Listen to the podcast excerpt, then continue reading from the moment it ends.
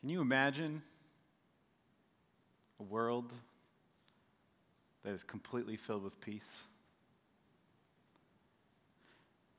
Can you imagine a place where war and fighting and striving is a hard concept to understand?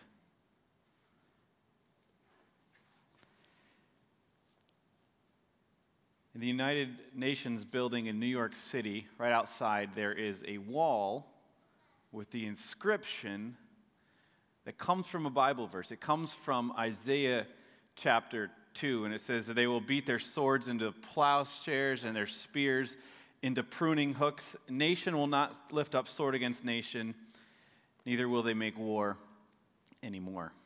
So when you go to New York City, to the United Nations building, that is the first thing that you'll notice as you're walking in.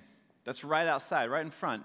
And that is their hope. That is the promise that they work toward. Can you imagine a world where there's no color chart of a hierarchy of threats to your country? Where, where utopia is just kind of normal? Can you, can you imagine a, a world where everything is perfectly fair, where politicians are all saints, where every human is treated with dignity and value, where no one selfishly takes advantage of another. Based on your feedback, I realize that's a stretch of the imagination. But imagine a world that is ruled by, by one perfect mind and where every decision is always the right one. Try, to imagine a world where vaccinations are not necessary because everyone's health is such that if you died at 100, you were said to have died as a child. You don't actually have to imagine very hard you don't have to stretch your imagination super far because that is actually the, the world that is described under the term the kingdom in the Bible. There is this kingdom that has been prophesied and foretold for centuries in the Old Testament. That, that the kings and the scribes and the prophets and the people of God looked forward to for thousands of years. That God would establish a reign like this and that he would send a ruler, a, a Messiah, a deliverer to establish it, to uphold it, and to rule over it. It's this kingdom, the coming kingdom of God, that the Jews thought of when, when they would hear of the term and the descriptions of the Messiah. This is where their mind went. They were hoping that their king, their deliverer, would come to set up this kingdom and liberate them. So this morning, uh, if you have your Bible, I'd invite you to turn with me to Isaiah chapter 9. Whether your Bible's in your lap or on an app, shout out to Church Online. Uh, I'd love for you to turn with me to Isaiah chapter 9. If you're watching online, there's actually a Bible tab right next to the video screen there. Uh, you can click that without ever leaving the, uh, without ever leaving the site. So we'd encourage you to join us in the Bible tab there as well. Isaiah chapter 9, starting in verse 6. And as we do, I'd invite you to go ahead and stand up with me. We're going to read this out together. Isaiah chapter 9, starting in verse 6. And it says this For unto us a child is born, to us a son is given, and the government will be on his shoulders. And he will be called Wonderful Counselor, Mighty God, Everlasting Father, Prince of Peace. Of the greatness of his government and peace, there will be no end. He will reign on David's throne and over his kingdom, establishing and upholding it with justice and righteousness from that time on and forever. The zeal of the Lord Almighty will accomplish this. Thank you. You can be seated. Would you join me in prayer? Our God, our, our Prince of Peace, our wonderful counselor, we invite you here this morning into our hearts to speak to us. Please, please lower the volume of the distractions in our lives, and I pray that our hearts would be soft and ready to receive your word this morning. Would you speak in ways that I cannot?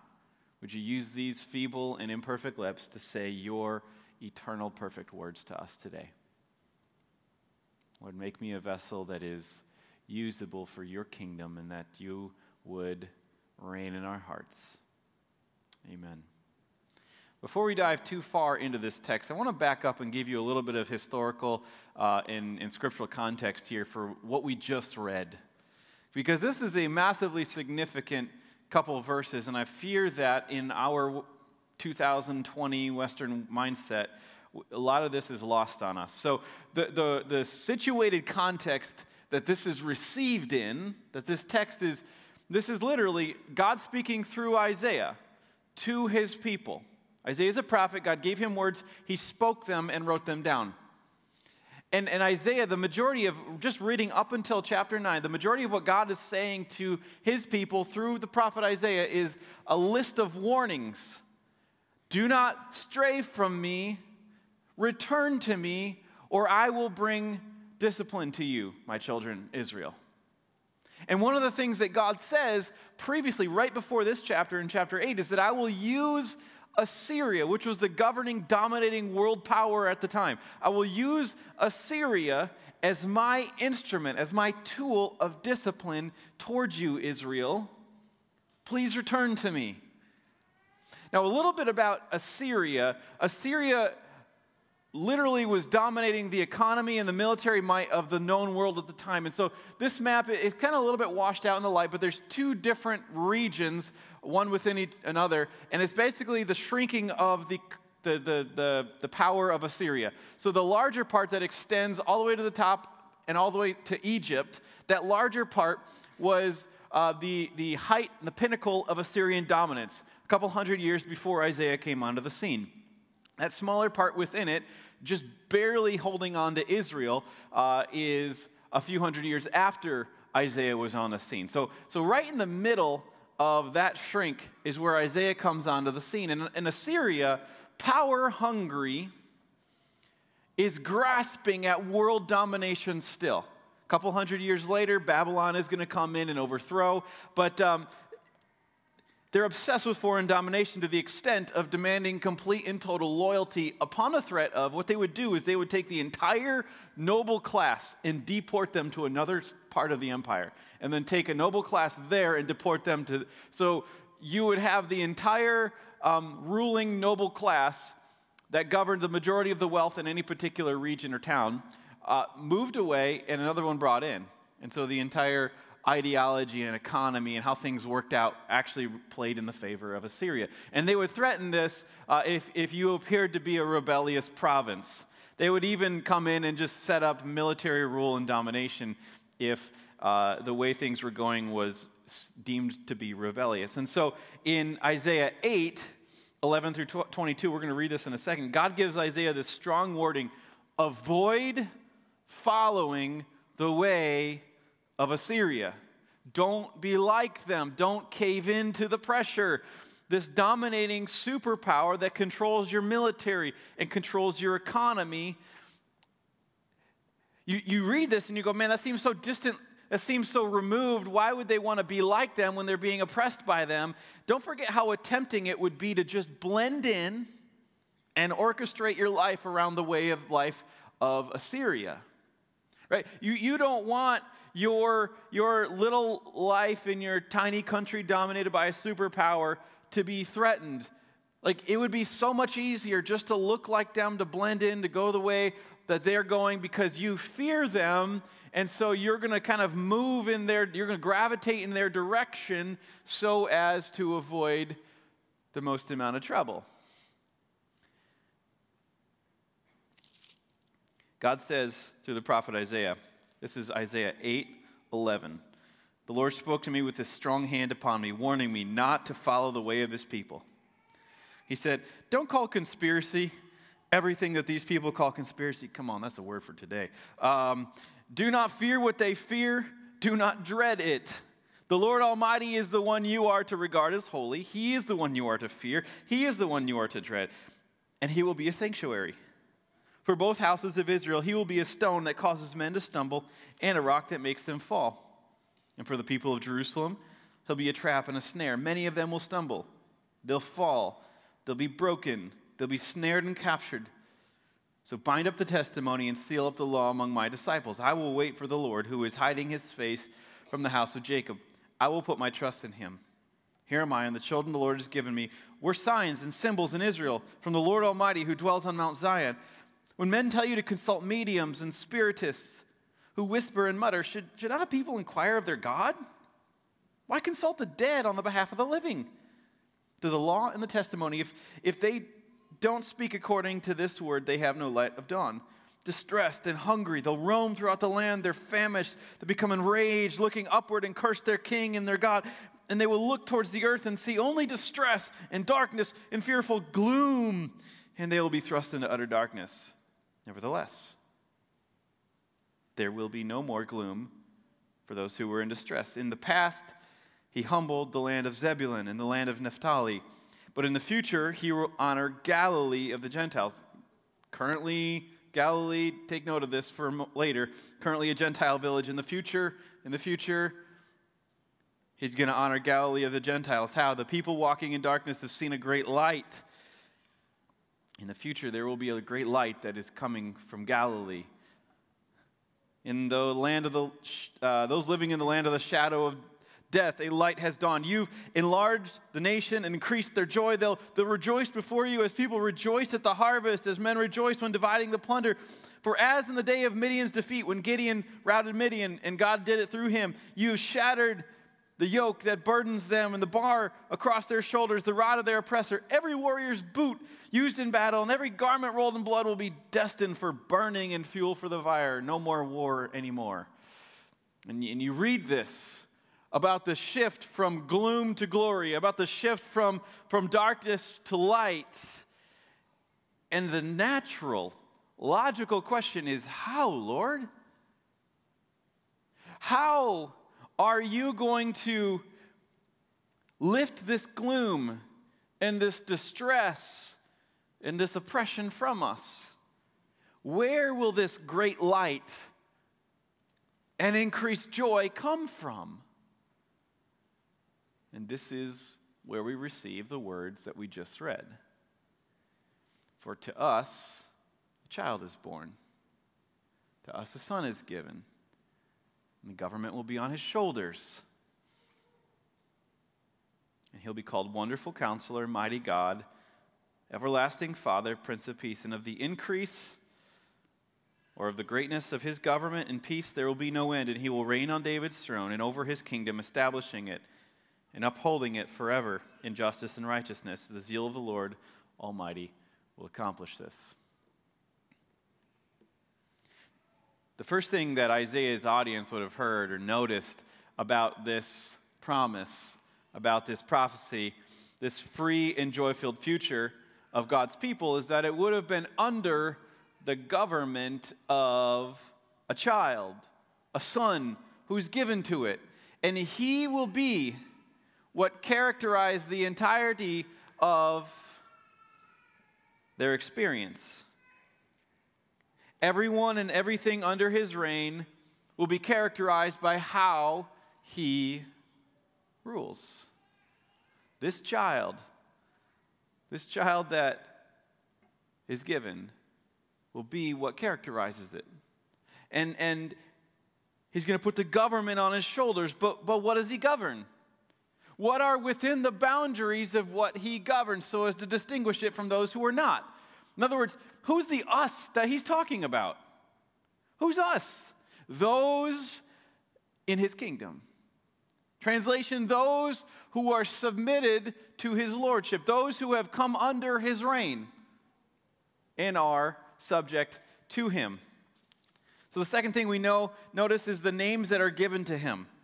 The names that are given to him, these are going to describe what he's going to be like, and by extension, what his government will be like, how he rules. He will be known as Wonderful Counselor, he'll be known as Mighty God. This kid will be known as Everlasting Father. This child will be known as the Prince of Peace.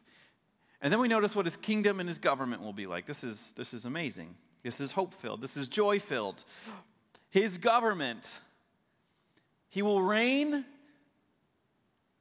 and the peace he accomplishes will have continuing increase, greatness. Now, that word's translated a few different ways greatness, increase, expanse. Uh, really, what it means is filling the entirety of. So, not like, oh, his kingdom was small and now it got bigger, it increased. No, what it means is like it's completely, has already filled every little space available. It's expanse. It's going to have no end. It will be continuing on as great forever. Even though Assyria is continually shrinking at this point, his kingdom will never shrink. It will stay expansive, it will be pervasive, and it will be eternal. This kingdom and then it will, this reign will fulfill promises made to King David. He will reign on David's throne and over his kingdom. Now, uh, there's, there's many passages in Scripture that uh, obviously record God's promises to King David, but take, for example, Second Chronicles 21 7. God says, Nevertheless, um, because of the covenant the Lord has made to David, the Lord was not willing to destroy the house of David. He promised to maintain a lamp for him and his descendants forever. This is what this child, the son, is sent to fulfill. And his reign is characterized by peace. Now, this is amazing. This is, this is the, the, the, thought process that we approached earlier. Imagining an entire kingdom and imagining an entire reign that goes on forever, that never ends, and is completely characterized by peace. This is massively significant. This son will be a bringer of peace. He will carry not only the, the identity, but the rule of prince of peace, carrier out of priests. Under the authority of divine and regal rule, he will be the one who enacts peace. That is what it means by I will be the prince of peace. And the actions of his government will make peace forever. So he's characterized by this perfect peace, which sounds amazing at face value, but there's such a richer, deeper understanding of what even he's saying here. I, I wish I could really dive to the depth of what this word means uh, but I'm going to attempt to scratch the surface with you this morning.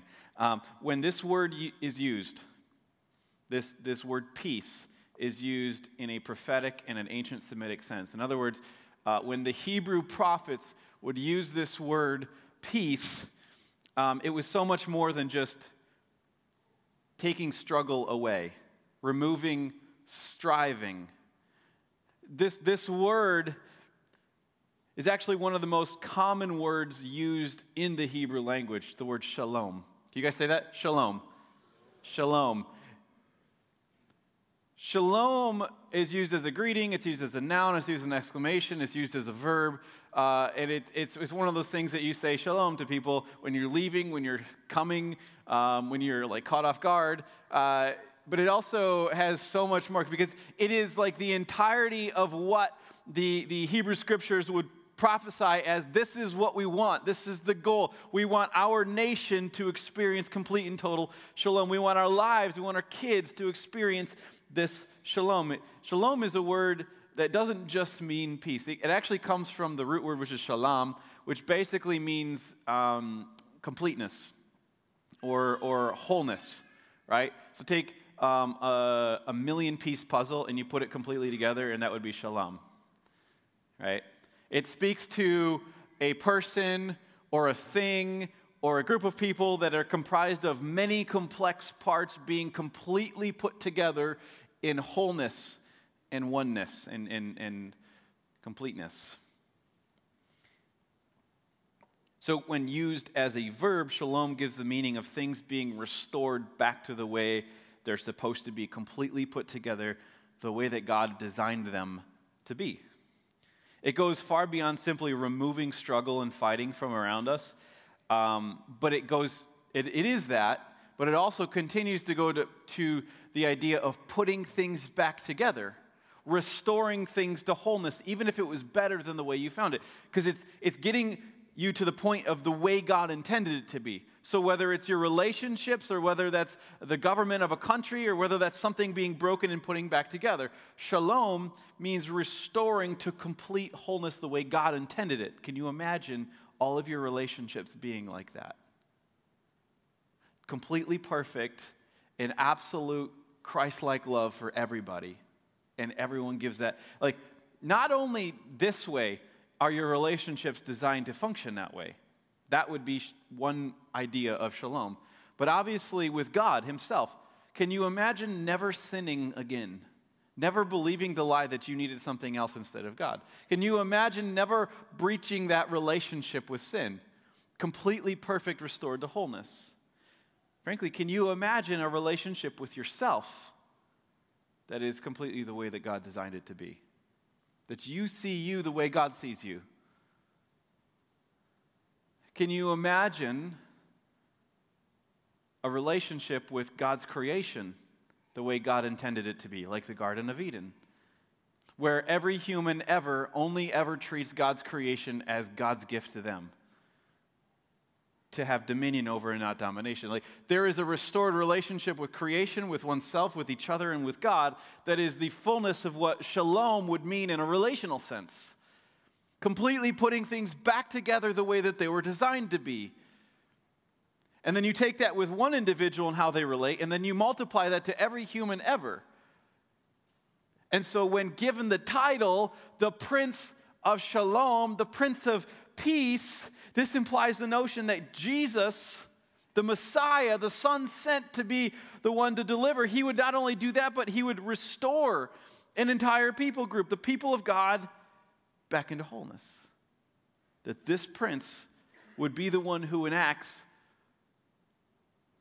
restoration to wholeness in your relationship with God, restoration and reconciliation in your relationships with each other, uh, a renewed relationship even with yourself and a rejuvenated relationship with the rest of creation. This Prince of Peace would carry this out.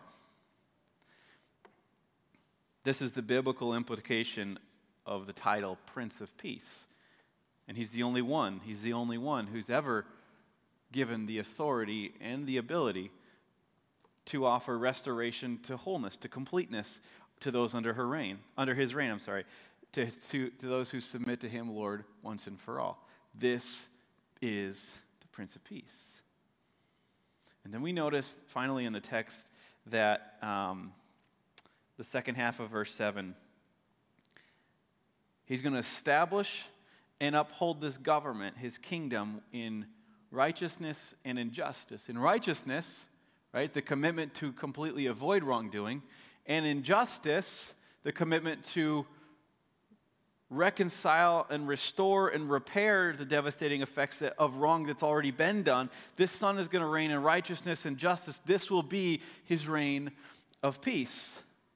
And the zeal of the Lord Almighty will accomplish it. The zeal, or even the jealousy, it could be translated, the jealousy of the Lord Almighty, the jealousy of the Lord of hosts, the jealousy of the Lord of, of armies will do this, will accomplish this.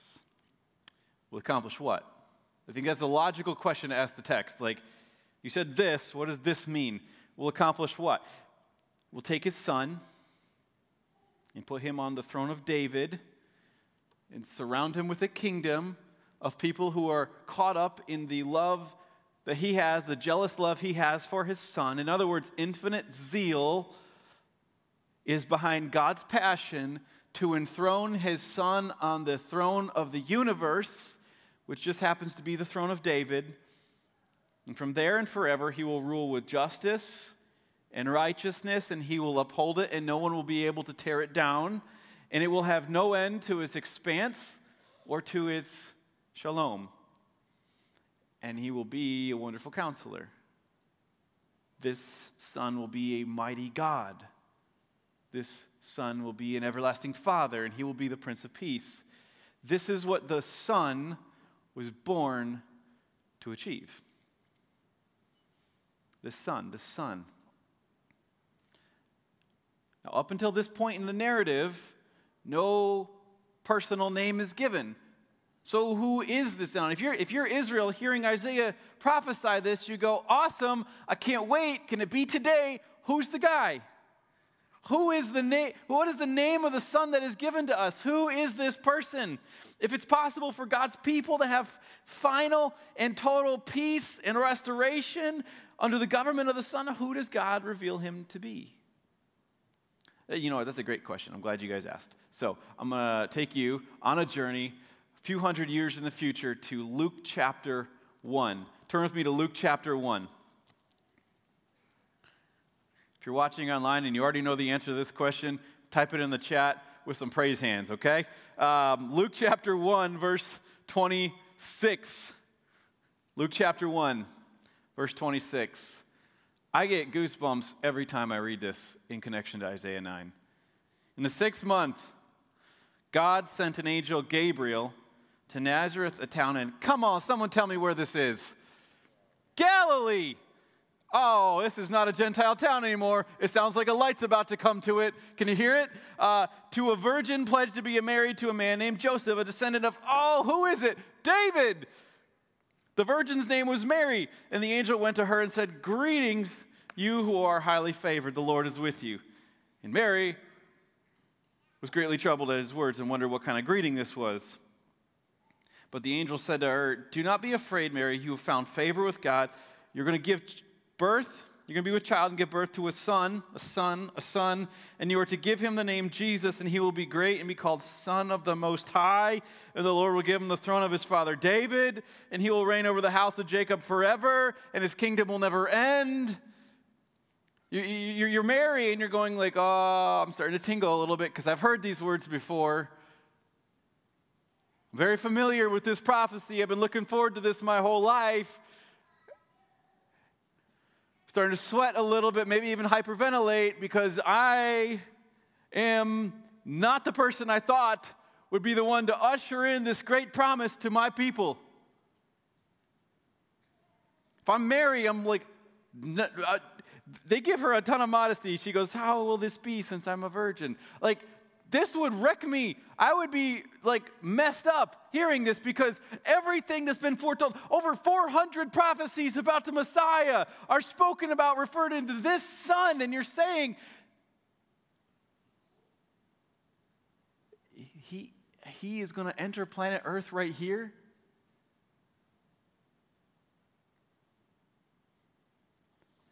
Everything that's said about this son, you've chosen me?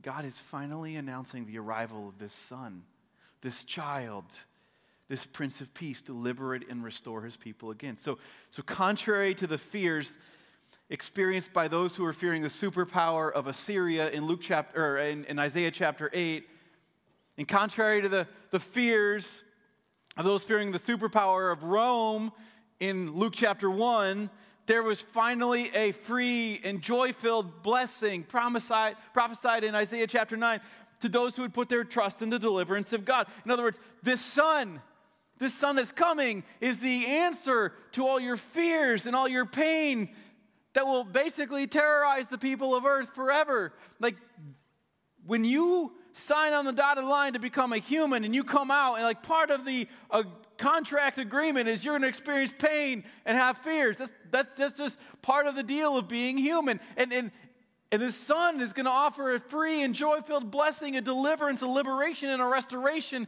in the face of that. Jesus this baby that is promised to mary now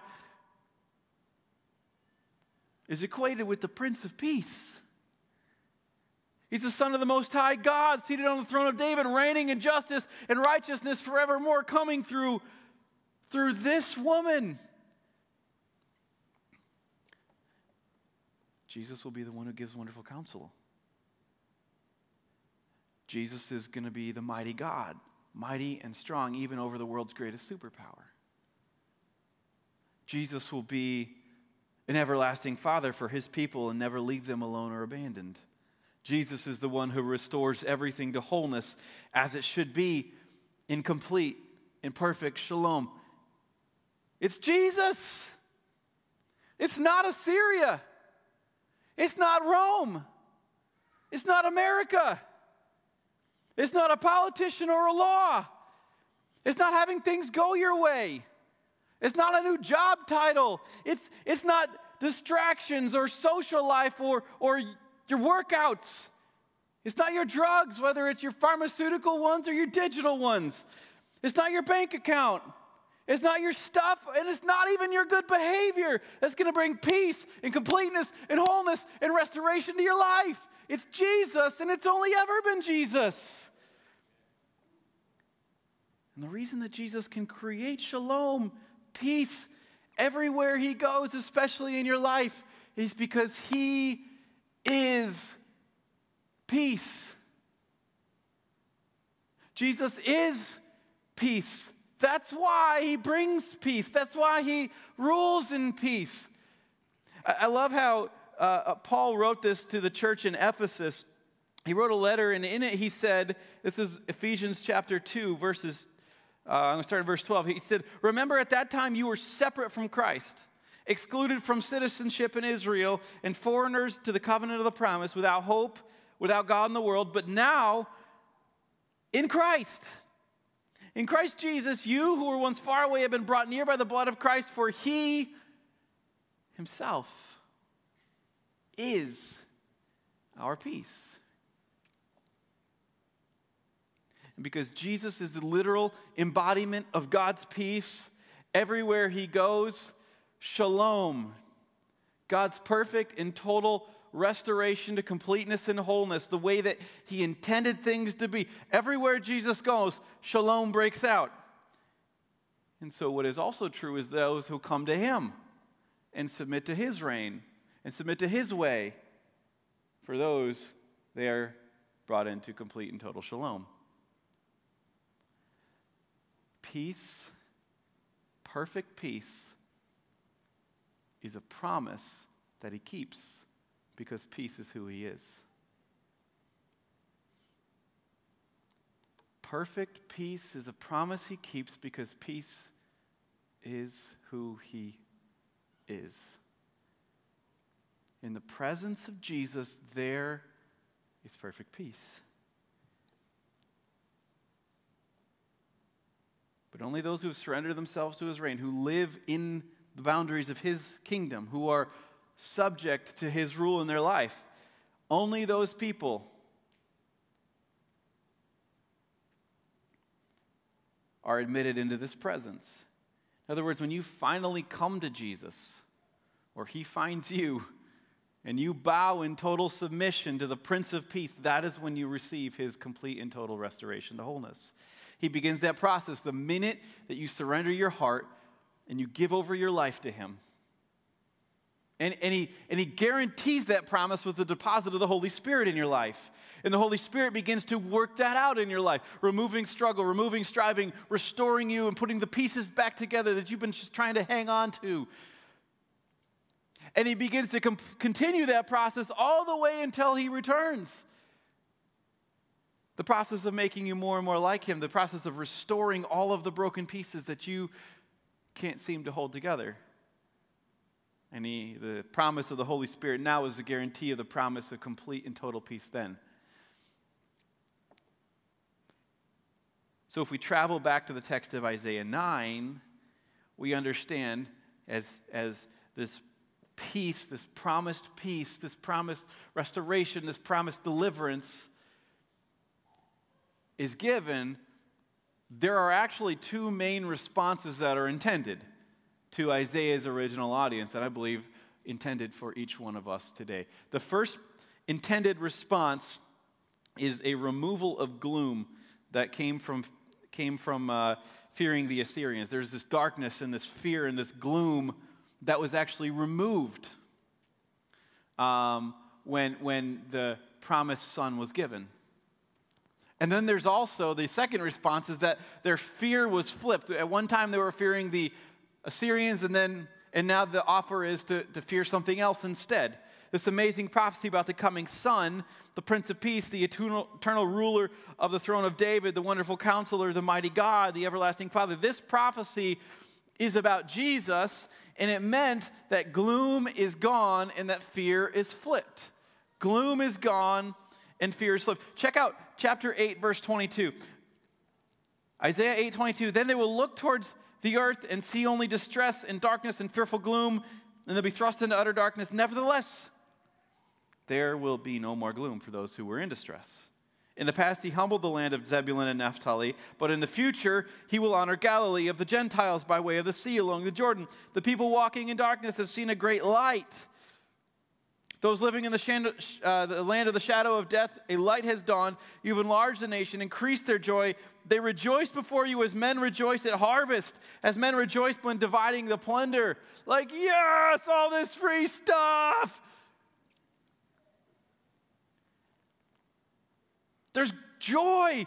Gloom is gone. You don't have to live in the gloom of impending pain or suffering or loneliness or humbling or manipulation or brokenness or intimidation that this world can threaten you with.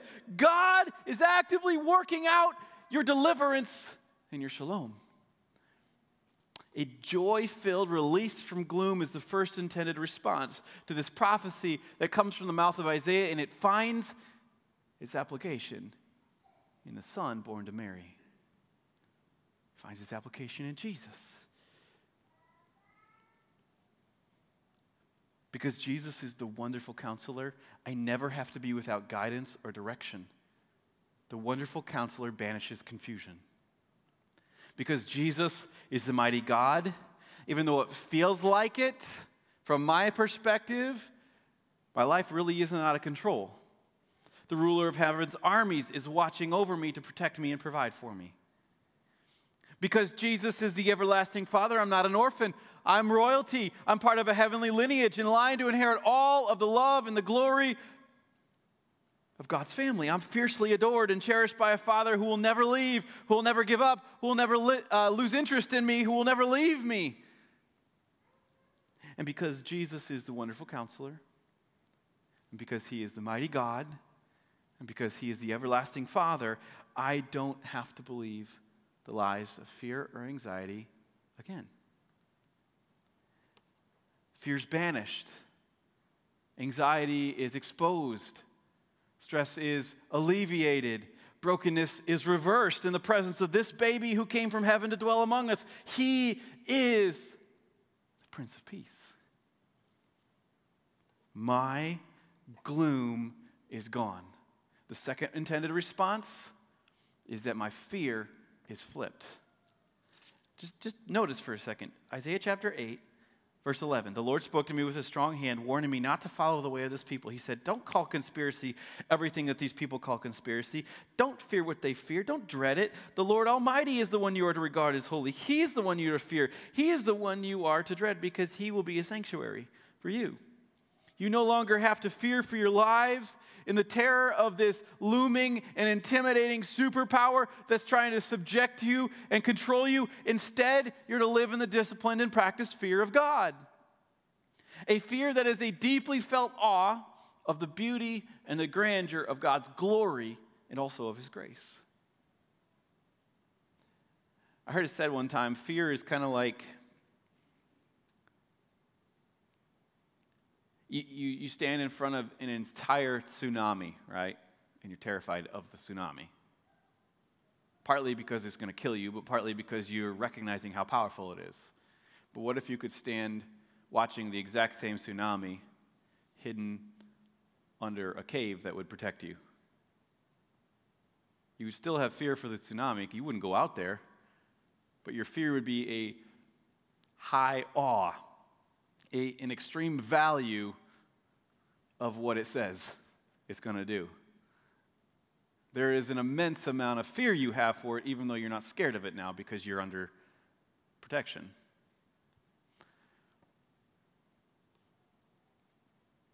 Jesus is that protection.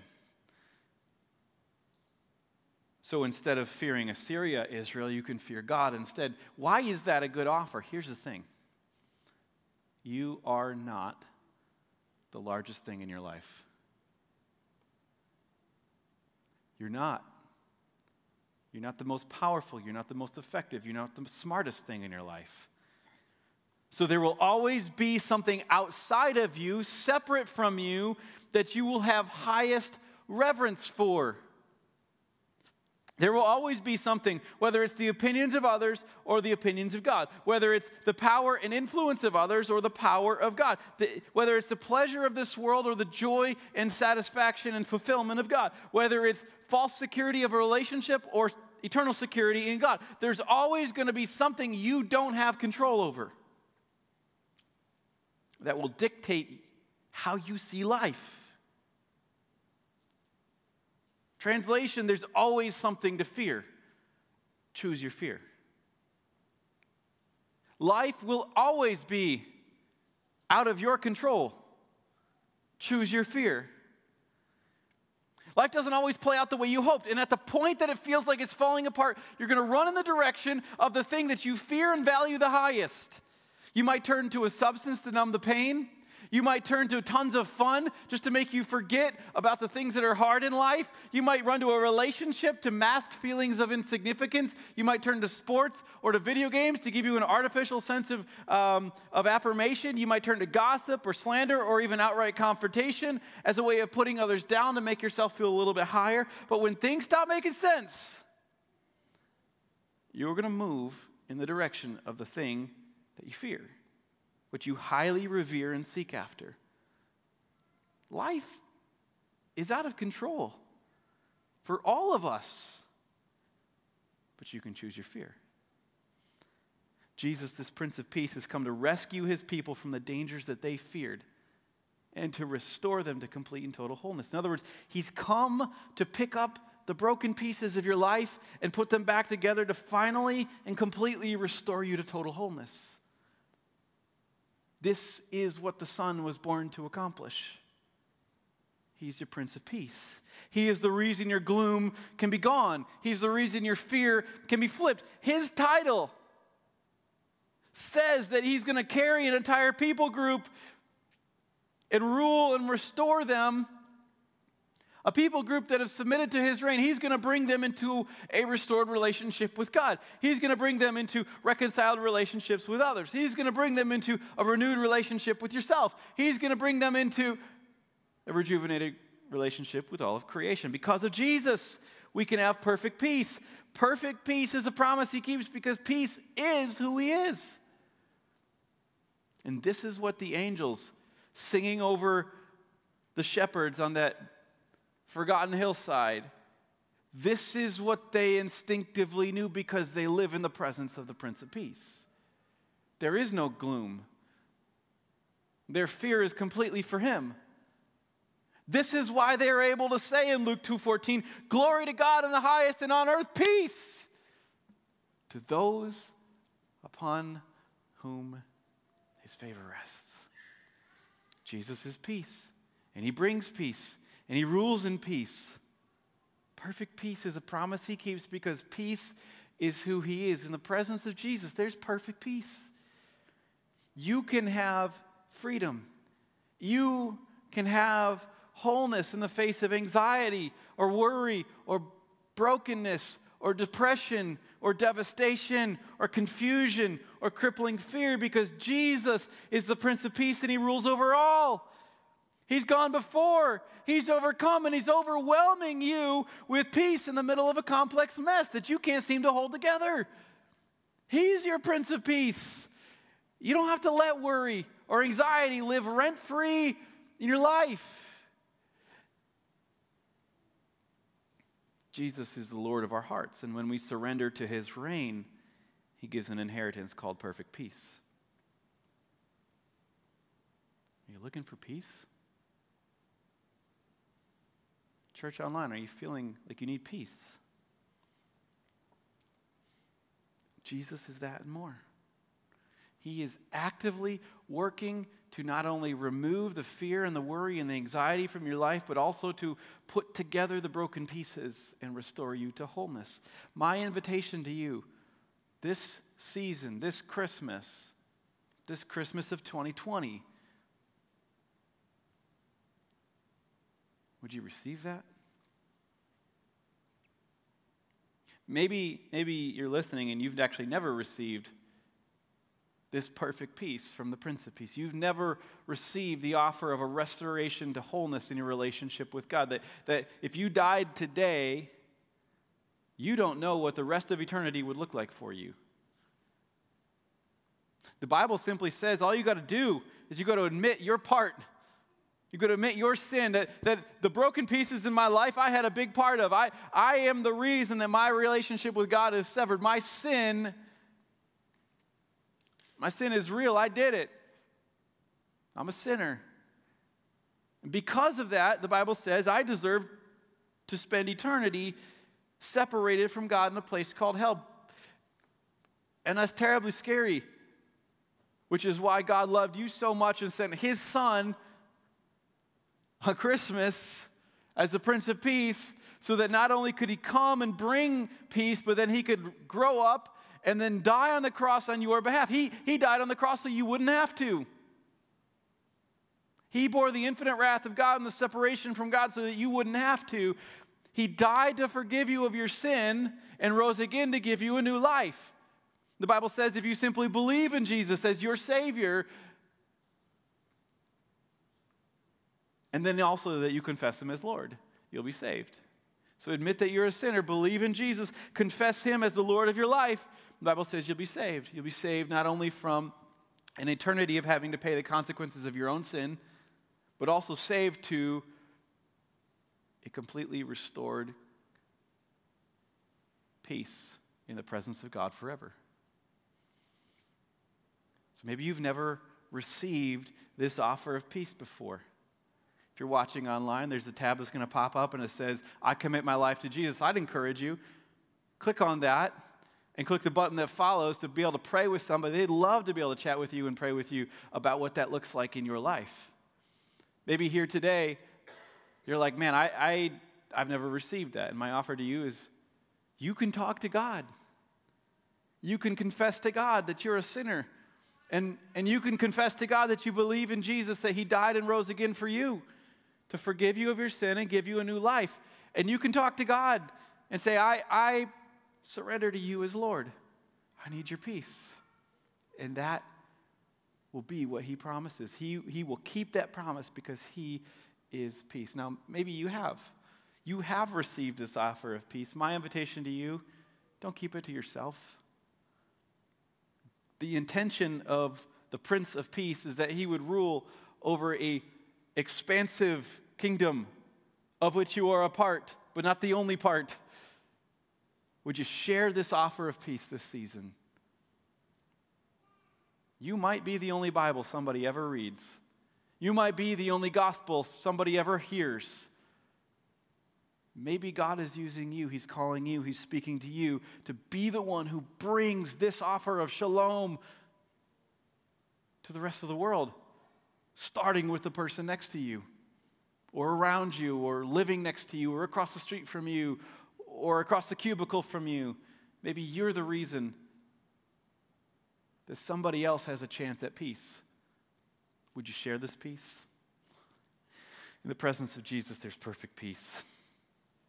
So, loosen up your control, lay down your grudge, shift your fear, and come to Him, the Prince of Peace, today.